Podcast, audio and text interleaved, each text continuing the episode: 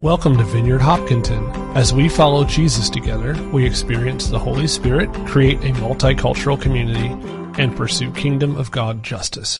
Um, and like Sarah said, I, my name is Moriah Felder, and I have the pleasure of serving at the Elm City Vineyard as their youth pastor.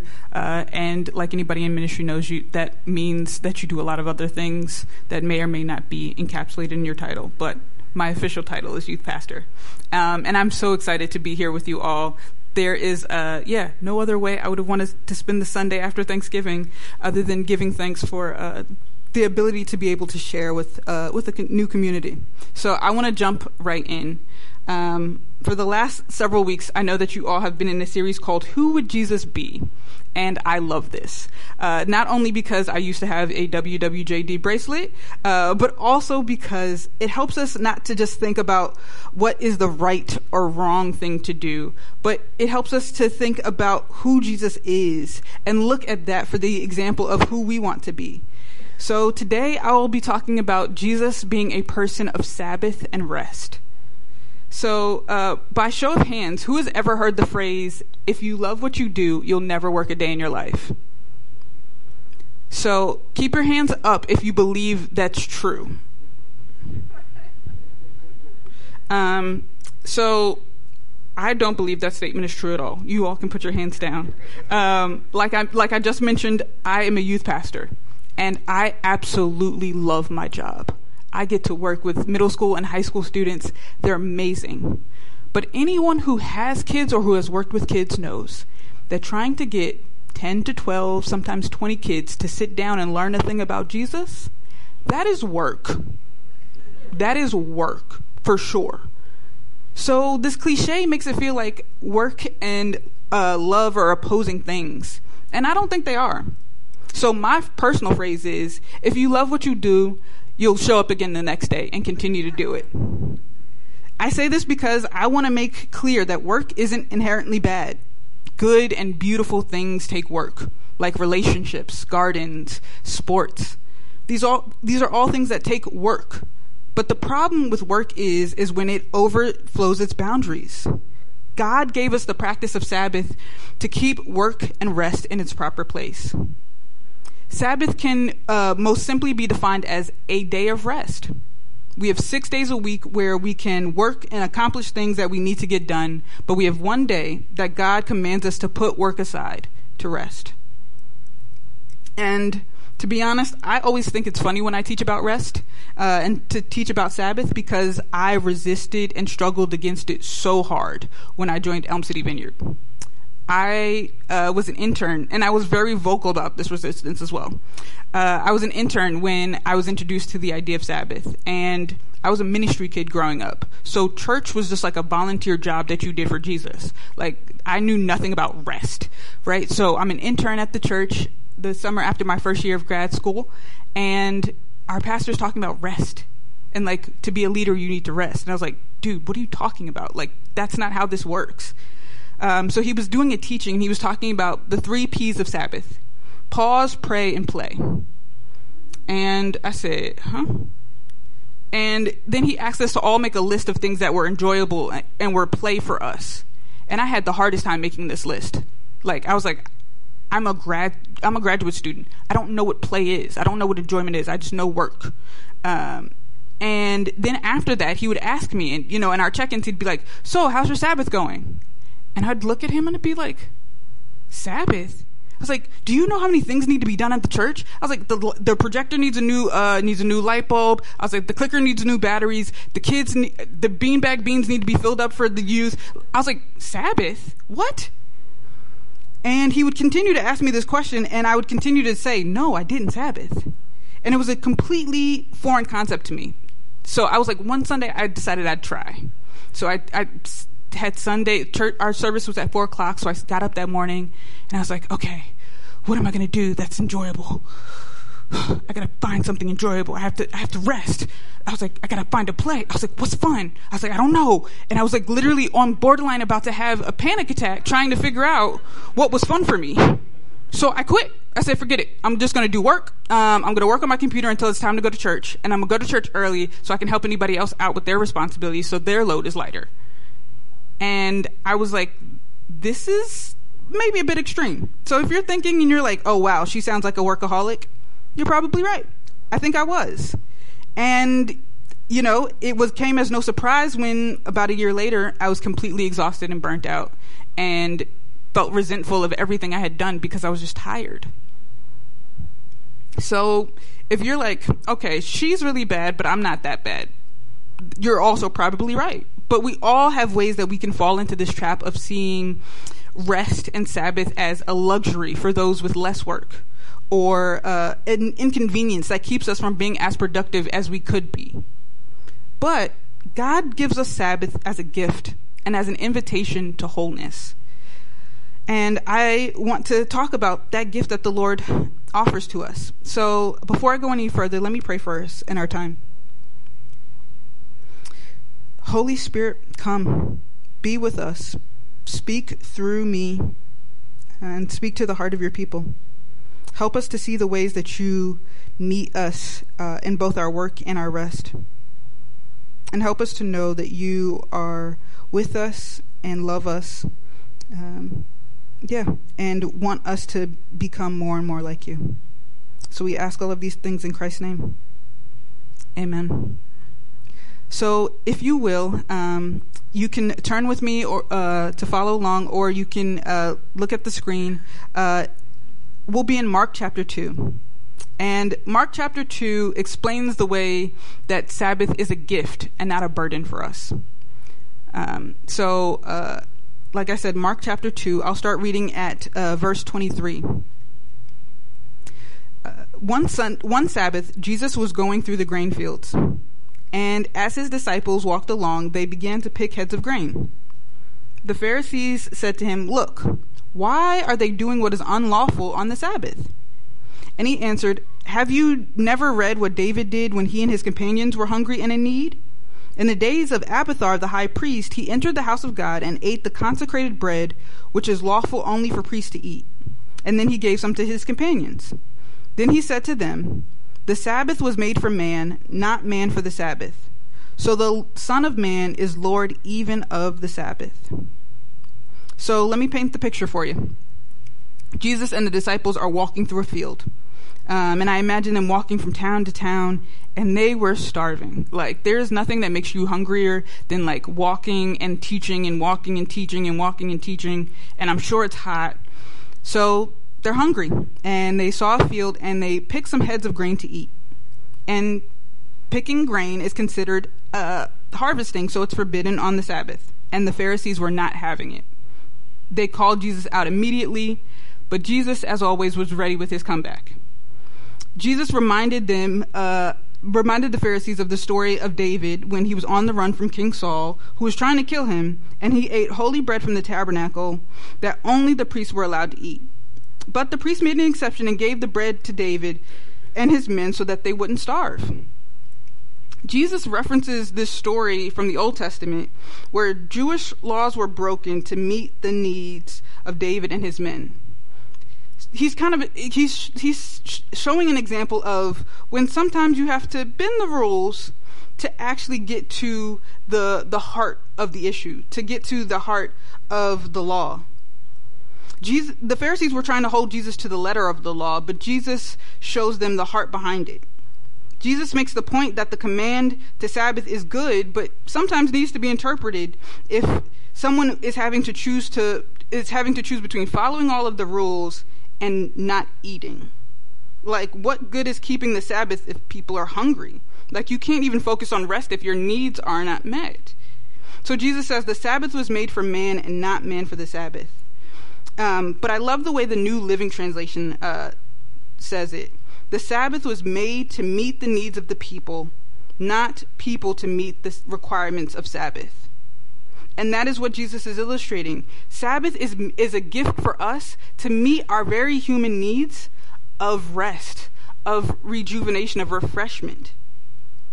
And Jesus insists that we must understand Sabbath in light of God's desire for our well being and the well being of others. So, if the Sabbath is meant to meet our needs as humans, why does it oftentimes feel so difficult?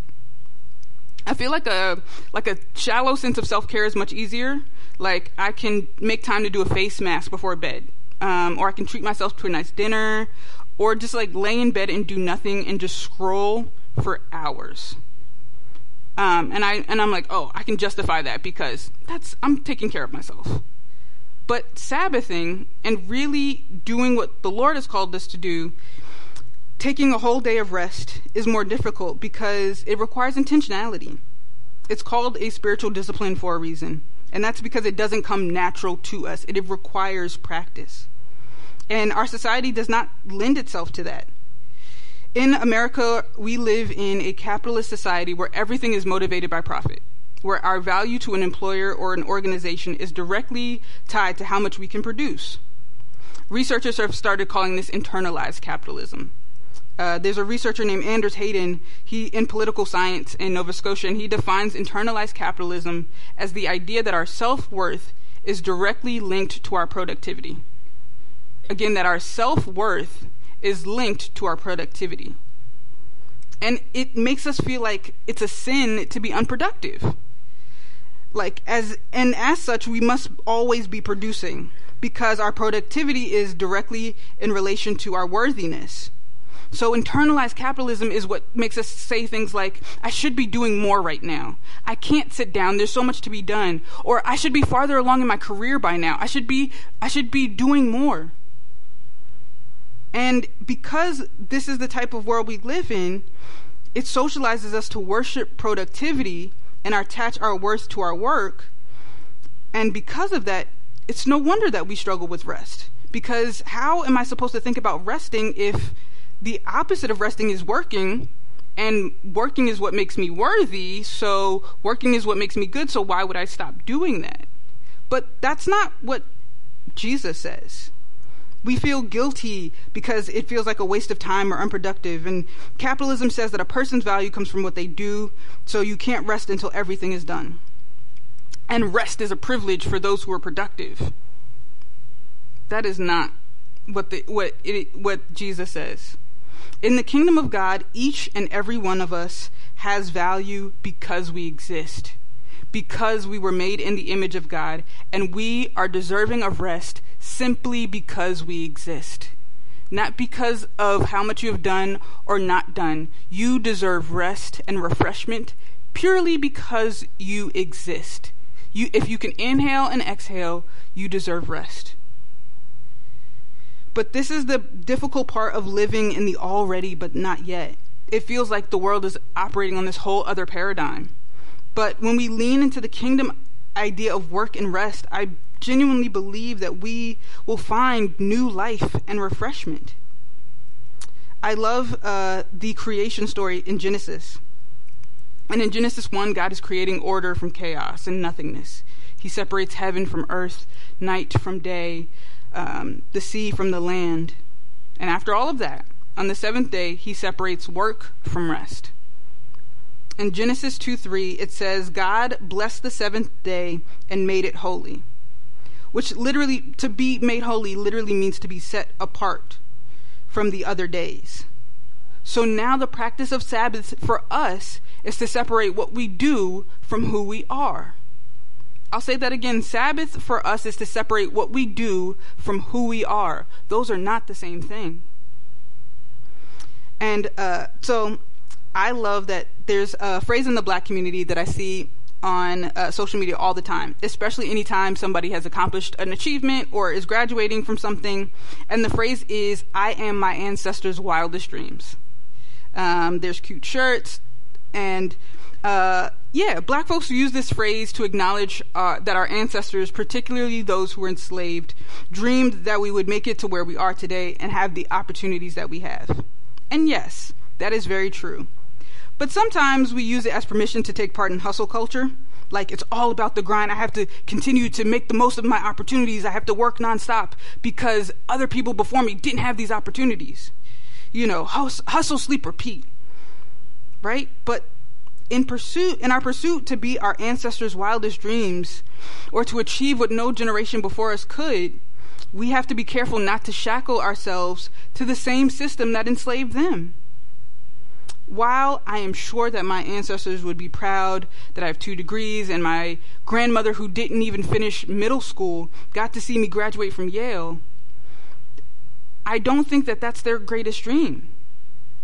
I I think my my ancestors' biggest dream would actually be able to rest when they got tired.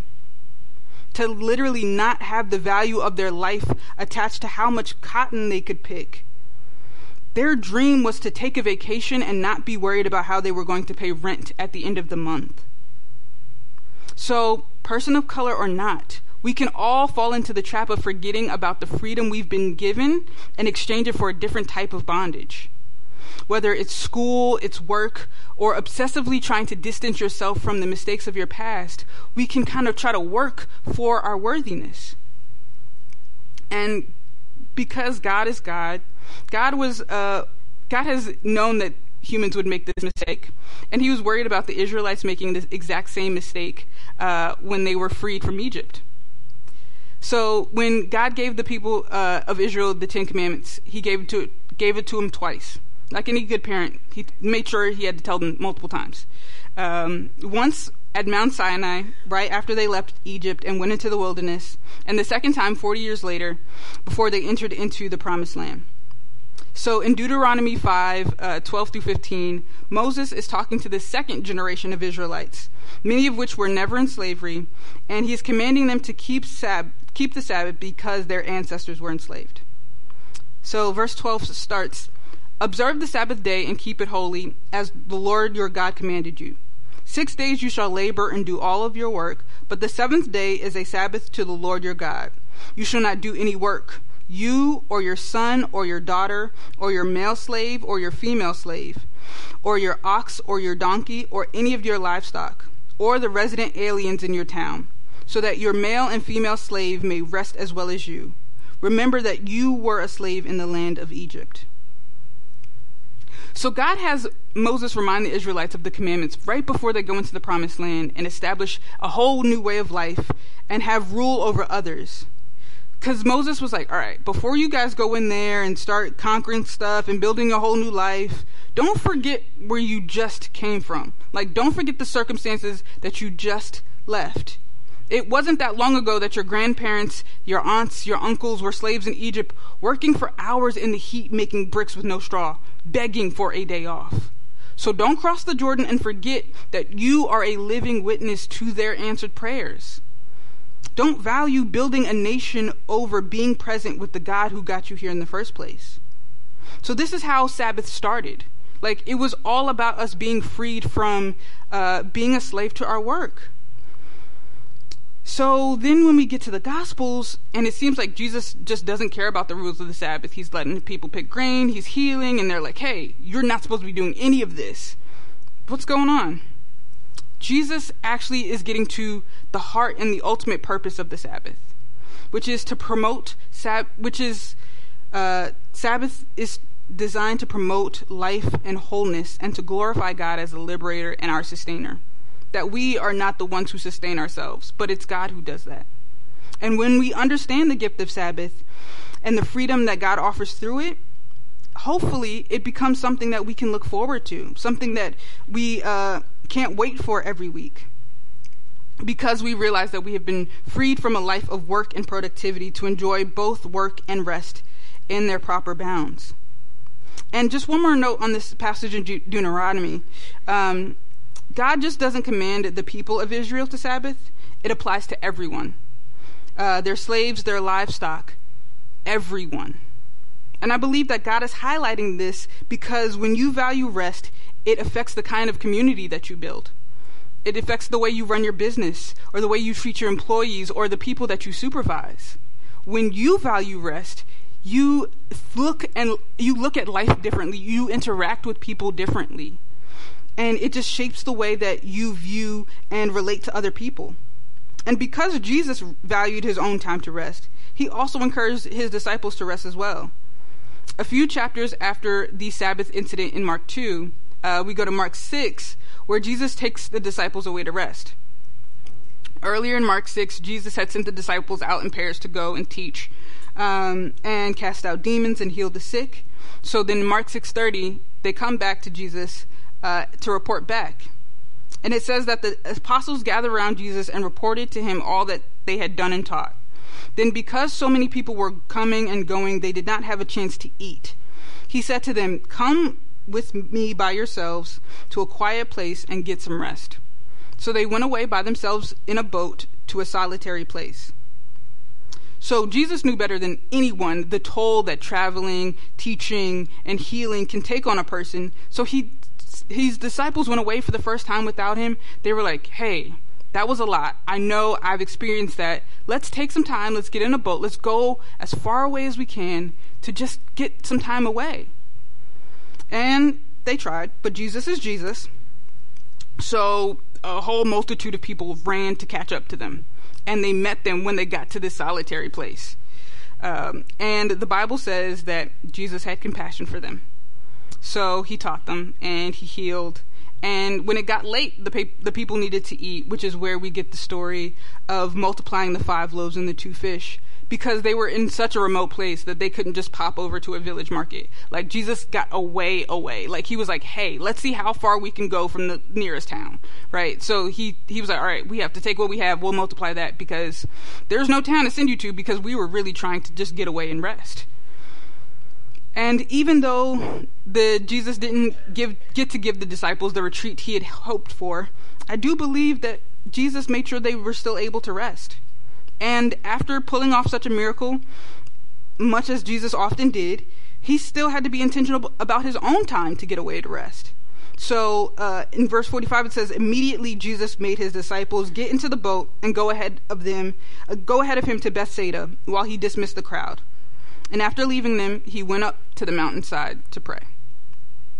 So Jesus models for us what it looks like to practice Sabbath and to value times of rest if Jesus, who had people to teach, uh, demons to cast out, people to heal, sins to forgive, has time to f- take a Sabbath and take some time to rest, I think we do too.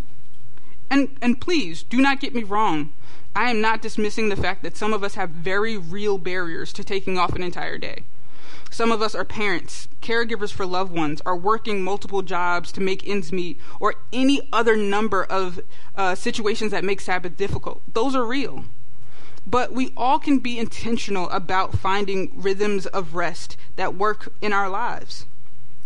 There's a Jewish rabbi, Abraham Joshua Heschel, who says that Sabbath is not a date, it's an atmosphere. It's not a particular day on the calendar or a day of the week it's a it's a way of going about being with God and resting in the presence of God. It's an attitude that we take to our rest. So it's not about what day you choose or how much time you take off, but the most important thing is entering into the rest that God offers us in his presence. So, I started off my talk talking about how I was terrible about resting and it felt like a burden for me. But my turning point came after I took my first job after graduation. Uh, and I moved to DC to work at a church there. And I had so many responsibilities. I had so much work, um, and it just felt like uh, I was in a constant state of being overwhelmed, and it broke me. I I just would be crawling to Monday. I'm like Sunday afternoon. I'm like, all right, I just gotta, I just gotta make it to Monday. It's my one day off. Like, I just gotta make it. And I'm like sitting in the second service. I'm like, okay. I was like, Monday is coming. Monday is coming because I'm just, I'm like tired, right? Just, my mind is just always spinning. And then I would get to Monday and my mind would already be racing and like making a to do list of all the things that I had to do when I got to the office on Tuesday. And I was like, this isn't good. And I was forced to really see the true value of rest that it was an opportunity for me to be present with God and to be refreshed for the things ahead. So I had to learn. I was like, all right, I don't know what's fun for me, so I just got to start trying stuff. I was like, all right, we're just, I'm going to hop on the metro. I was like, we're going to check out museums. I'm just going to try stuff until I realize what's fun because I know that I need to like figure out what rest looks like for me.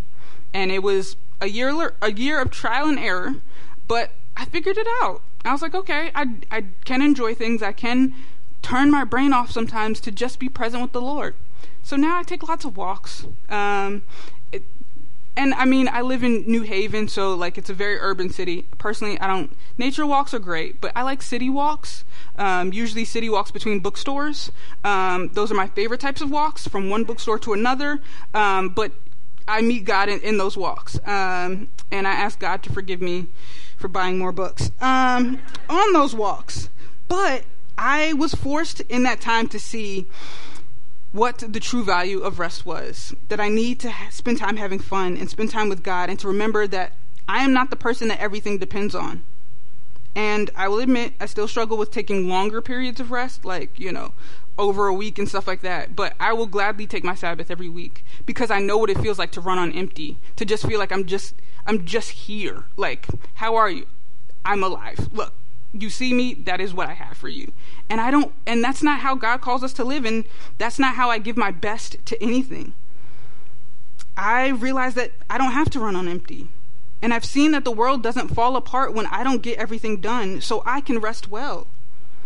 I can rest well because God offers us a Sabbath rest for our wholeness. I can rest well because I've been freed from being a slave to my work. I can rest well because I know that I am more than what I do. I can rest well because I know I am not the one who keeps the earth spinning. And I can rest well because I know that I am loved by God regardless of what I get checked off on my to do list. And I can rest well because I may not know what the future holds, but I know who holds my future. I can rest well. And the same thing is true for each and every one of you.